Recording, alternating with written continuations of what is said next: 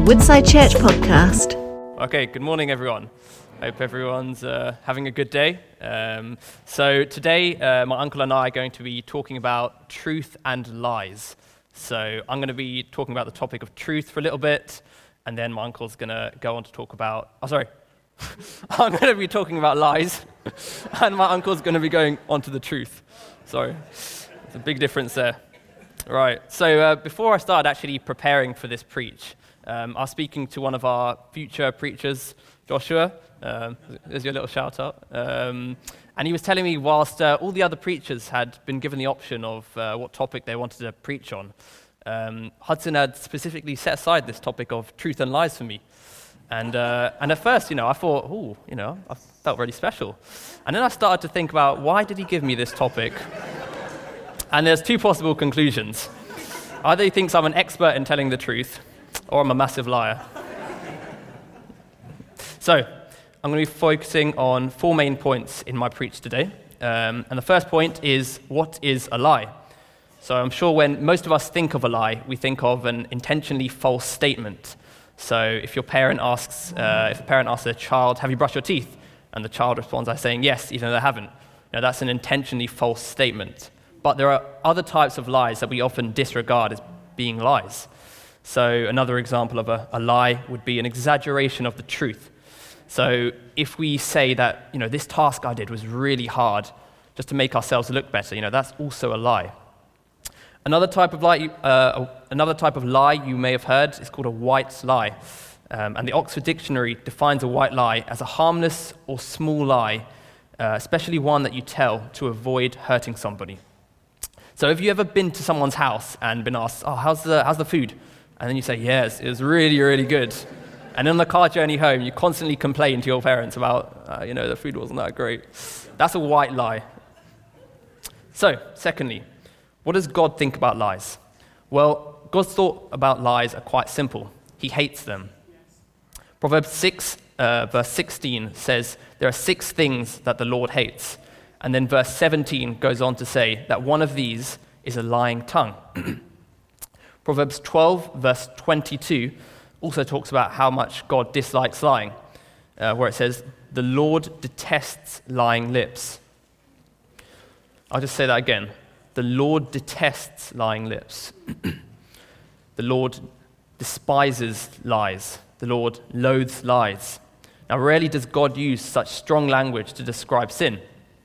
Now, this could show its, its, its, uh, its big significance and how and how big of a sin it is.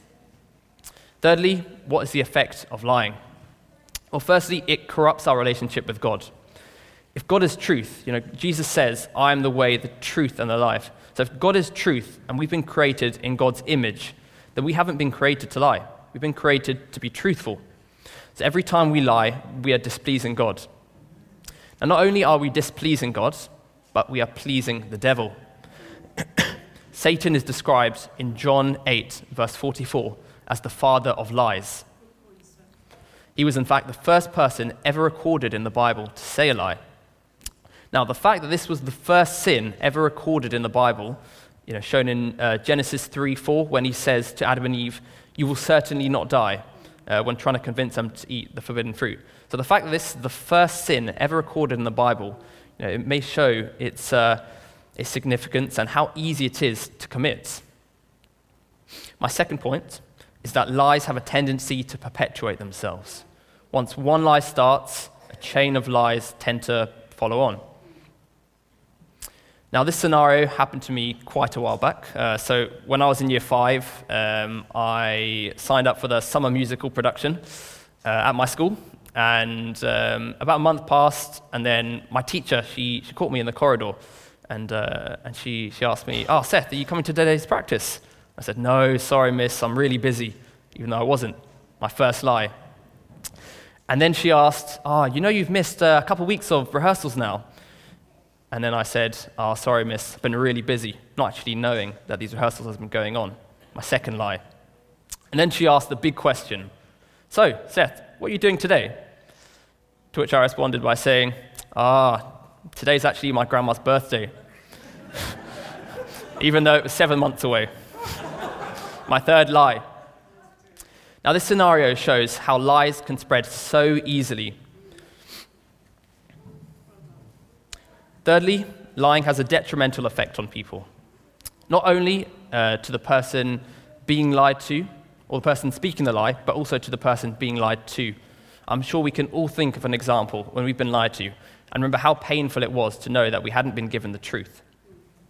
Now, Proverbs 15, verse 4, um, talks about this, saying, A deceitful tongue destroys the spirit. Now, this is also shown by the story of Potiphar and Joseph, where Joseph's career is almost destroyed after he's accused of, of doing things he'd never actually committed. Lastly, lying destroys our credibility. Every time we lie, we lose the trust of the people around us. If we're to be people who share the good news of God, we need to be credible people. So that when we do share the good news of God, the person who's receiving that doesn't think, ah, oh, he's just going on one of his lying sessions again.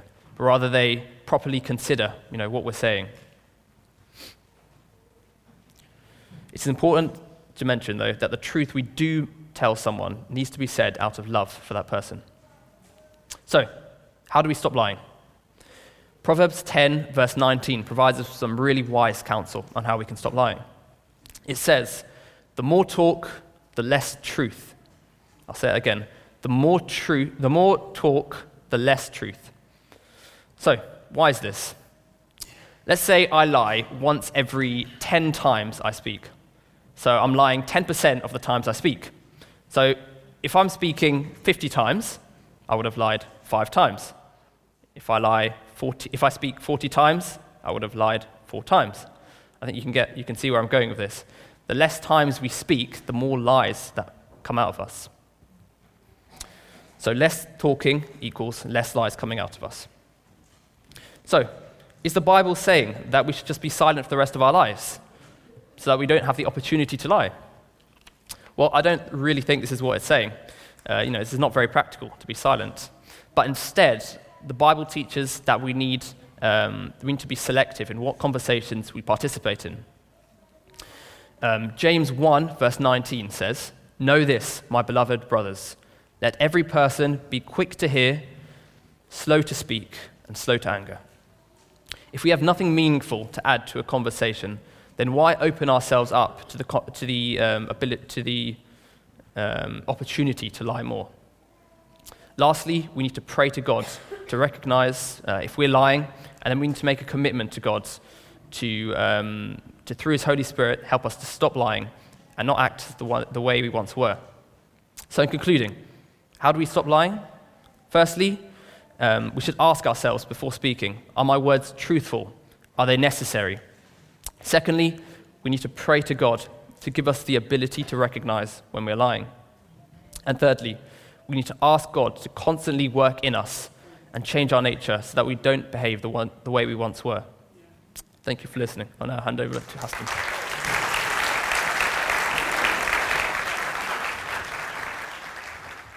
Wasn't he good? It's really good, wasn't he? Yeah?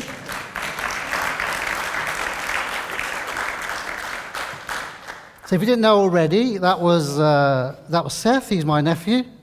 So I've got quite a uh, act to follow there. Um, we're all together as a family probably later on for some lunch or dinner. And I'm fairly sure we'll have a post mortem of, of the way that Seth spoke and the way that I spoke. I'm sure there'll be some, oh, you you move your hands a lot and, and all the rest of it. So, but hey, listen, that's, um, that's all um, positive feedback, I think they call it, don't they? Constructive feedback. I like Seth's story around how, um, how of, you know, when, when, he was, when he was kind of part of the play. And it reminded me of a story that I read that I was to, toing and froing as to whether I should add it into our preach, and just how important it is to speak truth. Um, so there's a story of these four students. Um, they, um, they were like most students, you know, didn't really enjoy studying, had to go to school as, as kind of, I have to do this, otherwise um, I'm just not going to get on in life. So there was a day when they were all to do an exam, and the four of them decided, oh, let's see if we can skip the exam. Um, you know, the teacher's a bit soft, we might get away with this one. So what they did was they, um, they decided to skip the exam and decided they'd go off to the cinema, go and have a bite to eat. I'm not advocating any of this, kids. Um, so they, they decided that's what they'd do, just enjoy the whole morning stroke afternoon. And they rocked up at school in the afternoon, and the teacher said, Kids, where have you been? Why are you not, why were you not at school for the exam? They said, oh, Tried to get to school, but we had a flat tyre. So the teacher says, Don't worry. Kids are thinking, Got away with this. Got away with this. Teacher's not going to get us, we're not in trouble. So the teacher said, I'll tell you what you're going to do. Could you take the test tomorrow morning? So again, teachers, the kids are so happy because they're thinking, we'll go and talk to our friends and go and get the answers, um, and we'll pass this exam.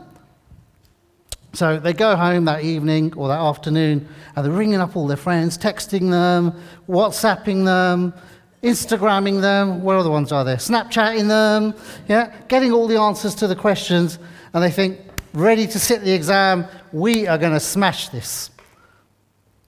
So, teacher invites them into the classroom and said, look, you know, if you all get this answer right, top of the class, grade A, you're all going off to Cambridge and Oxford University maybe not, but so so they get sat in their four corners of the room, and the teacher says, "Right, turn over the question paper. There's only one question to answer: Which tire was flat?" never works, right? Lying never works. So, I've got three points to make in the next kind of 10 minutes or so, uh, but I want to share them with you from the outset. And I think that's primarily because you can decide which points you want to stay awake for and which points you want to go to sleep for. So there's three points. Truth lasts forever. The second one is truth gives life. And the third one is truth needs to be held on to tightly. So, my first point truth lasts forever. Proverbs chapter 12, verse 19. I think it's up there. Yep, it is says, Truthful lips endure forever, but a lying tongue is but for a moment. See, the message translation says that truth lasts, and lies are here today and they're gone tomorrow. See, in our world today, it does feel like the truth is being constantly diluted. Whether that's the world's view of family, relationships, or just how relevant the Word of God and the Bible is in the 21st century. See, the Bible is clear that to speak truth is better than speaking untruths. Truth is permanent, and truth will last forever. See, Jesus, just as in the same way as the Bible and what we believe in faces opposition, truth will also face opposition. But it will always stand the test of time and win against lies. See, church history has proved this again and again and again. Countries around the world have tried to stop the word of God from, from being, being spread in those countries. The enemy has never succeeded, never will succeed, and the word of God will make its way to the four corners of the earth. See, Jesus said, I am the way, the truth, and the life. He also went on to say in John chapter 8, he said, that you will know the truth, and the truth will set you free. See, both are truths. Both of these are truths, and they will never change. Jesus will always be the truth, and he will always be the one that will set us free. See, it's only by believing in the message of God that we can really understand the truth and enjoy that relationship that we all want to have with our Heavenly Father. My second point is that truth gives life. Proverbs chapter 14, verse 25 says, A truthful witness saves lives, but one who breathes out lies is deceitful. See, the message translation says, Souls are saved by truthful witness and betrayed by the spread of lies. See, the verse here says that we are witnesses and that we are to witness through the Holy Spirit who has the power to save. See, if we believe in Jesus, we are called to witness and share the Word of God. We are, wit- we are called to witness and share the good news that Jesus has come to save everybody and to have life in fullness. Here's a thought Are we a faithful witness? Am I a faithful witness? Do we represent Jesus well? Do I represent Jesus well? See, as a witness of Jesus, it's really important to set our hearts and mouths to always speak the truth. We're called to be a people of integrity through our words and actions. We can save a person from destruction by speaking truth, or we can condemn a person and destroy them by hiding the truth or not speaking truthfully to them. See, Seth talked about this already. In the, book of, in the book of Genesis, chapter 39, we hear the story of Joseph and Potiphar's wife. Potiphar, Potiphar's wife accused Joseph of trying to rape her. It cost Joseph his job, it cost him his reputation and his liberty. But the truth eventually came through, and, Jesus, and, and, and Joseph went on to rule Egypt, and she was never heard of again.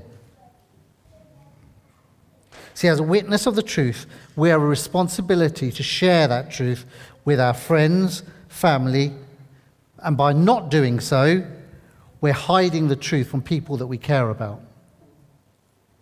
See, my story is that I was born in a Christian family. I attended church regularly and was part of church youth groups that would, would be held. See, all of these things were really important in my journey of accepting Jesus into life, into my life. My parents were faithful witnesses. They would tell us about Jesus. They would tell us the stories of how Jesus had provided for them at their times of need. And I would see the truth lived out in their lives.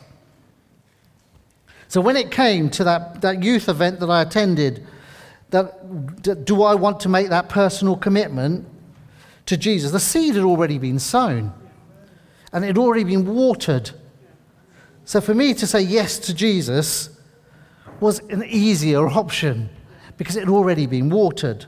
And so that's how my journey began 30 odd years ago of calling Jesus my friend. So you see, lies can cost lives, but truth will save lives. See, we're called to speak the truth in all situations. But I must add here the truth must be spoken in love. And Jesus demonstrated this beautifully when he spoke to the woman uh, in Samaria.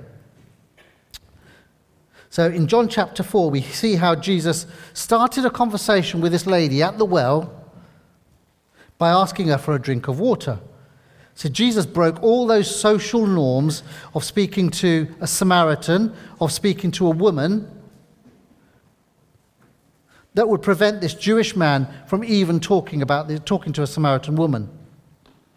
He then went on to point out details of her lifestyle that were not pleasing to God, and also went on to offer her a hope and true satisfaction through a relationship with Him through faith.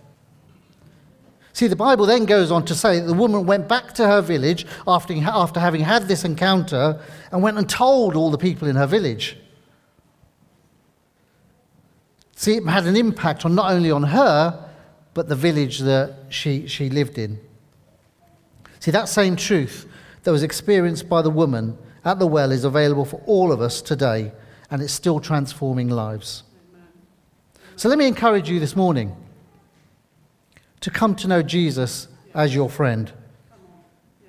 A relationship with Jesus is life changing. If you don't know Jesus and you would like to know Jesus, let me encourage you, just as Ruth did, to come up and speak to someone at the end. Come and speak, come with your friend, come with somebody you come with, come to someone at the front. We'd love to pray with you. My final point truth needs to be held on to tightly.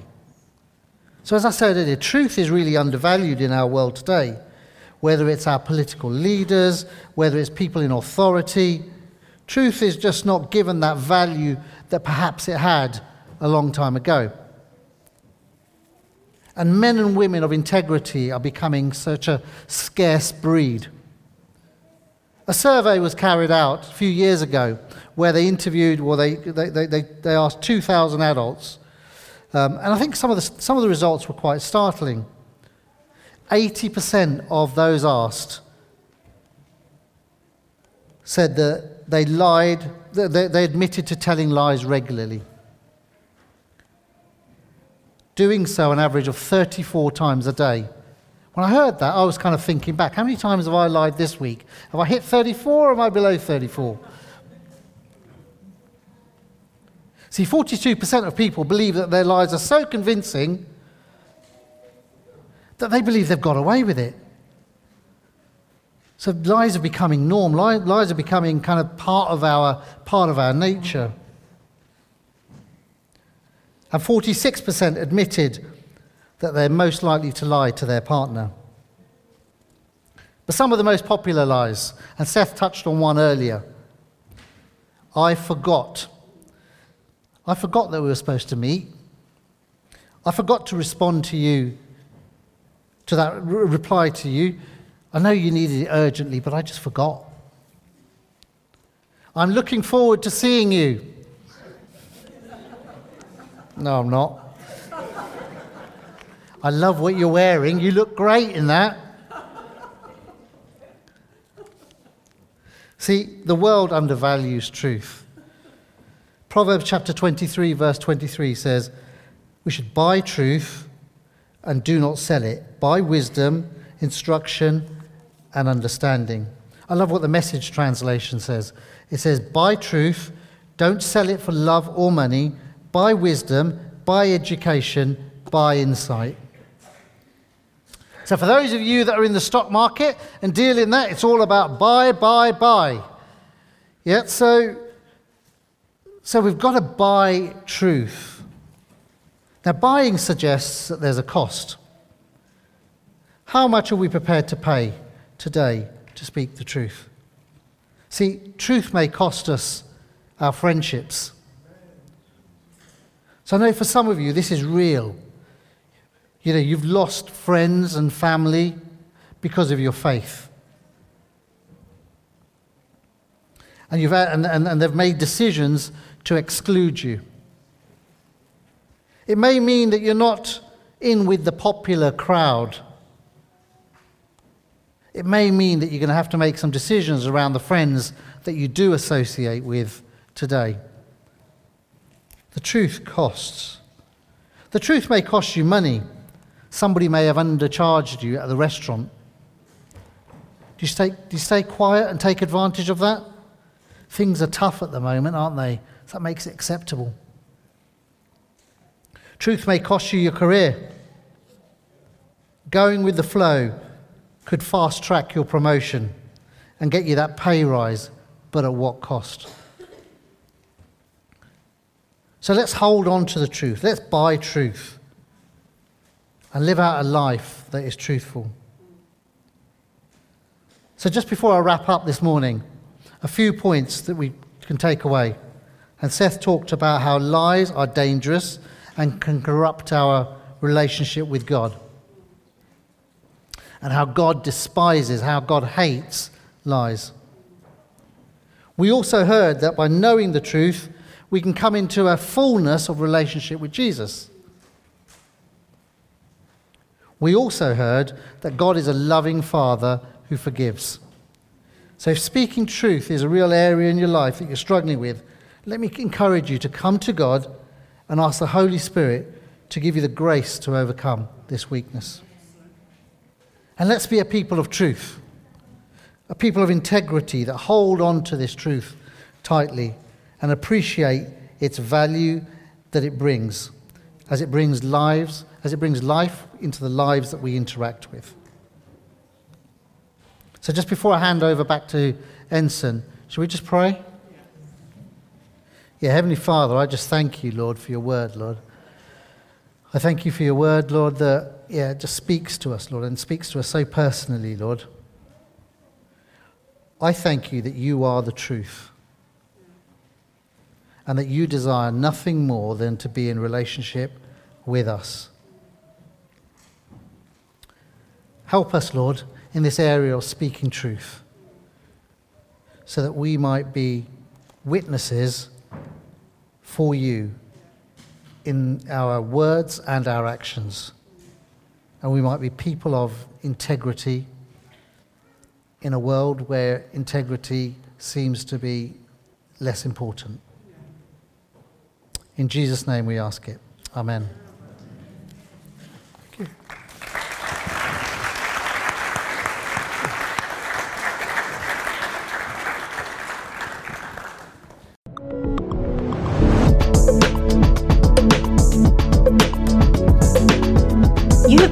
To a Woodside Church podcast. For more information, visit woodsidechurch.com.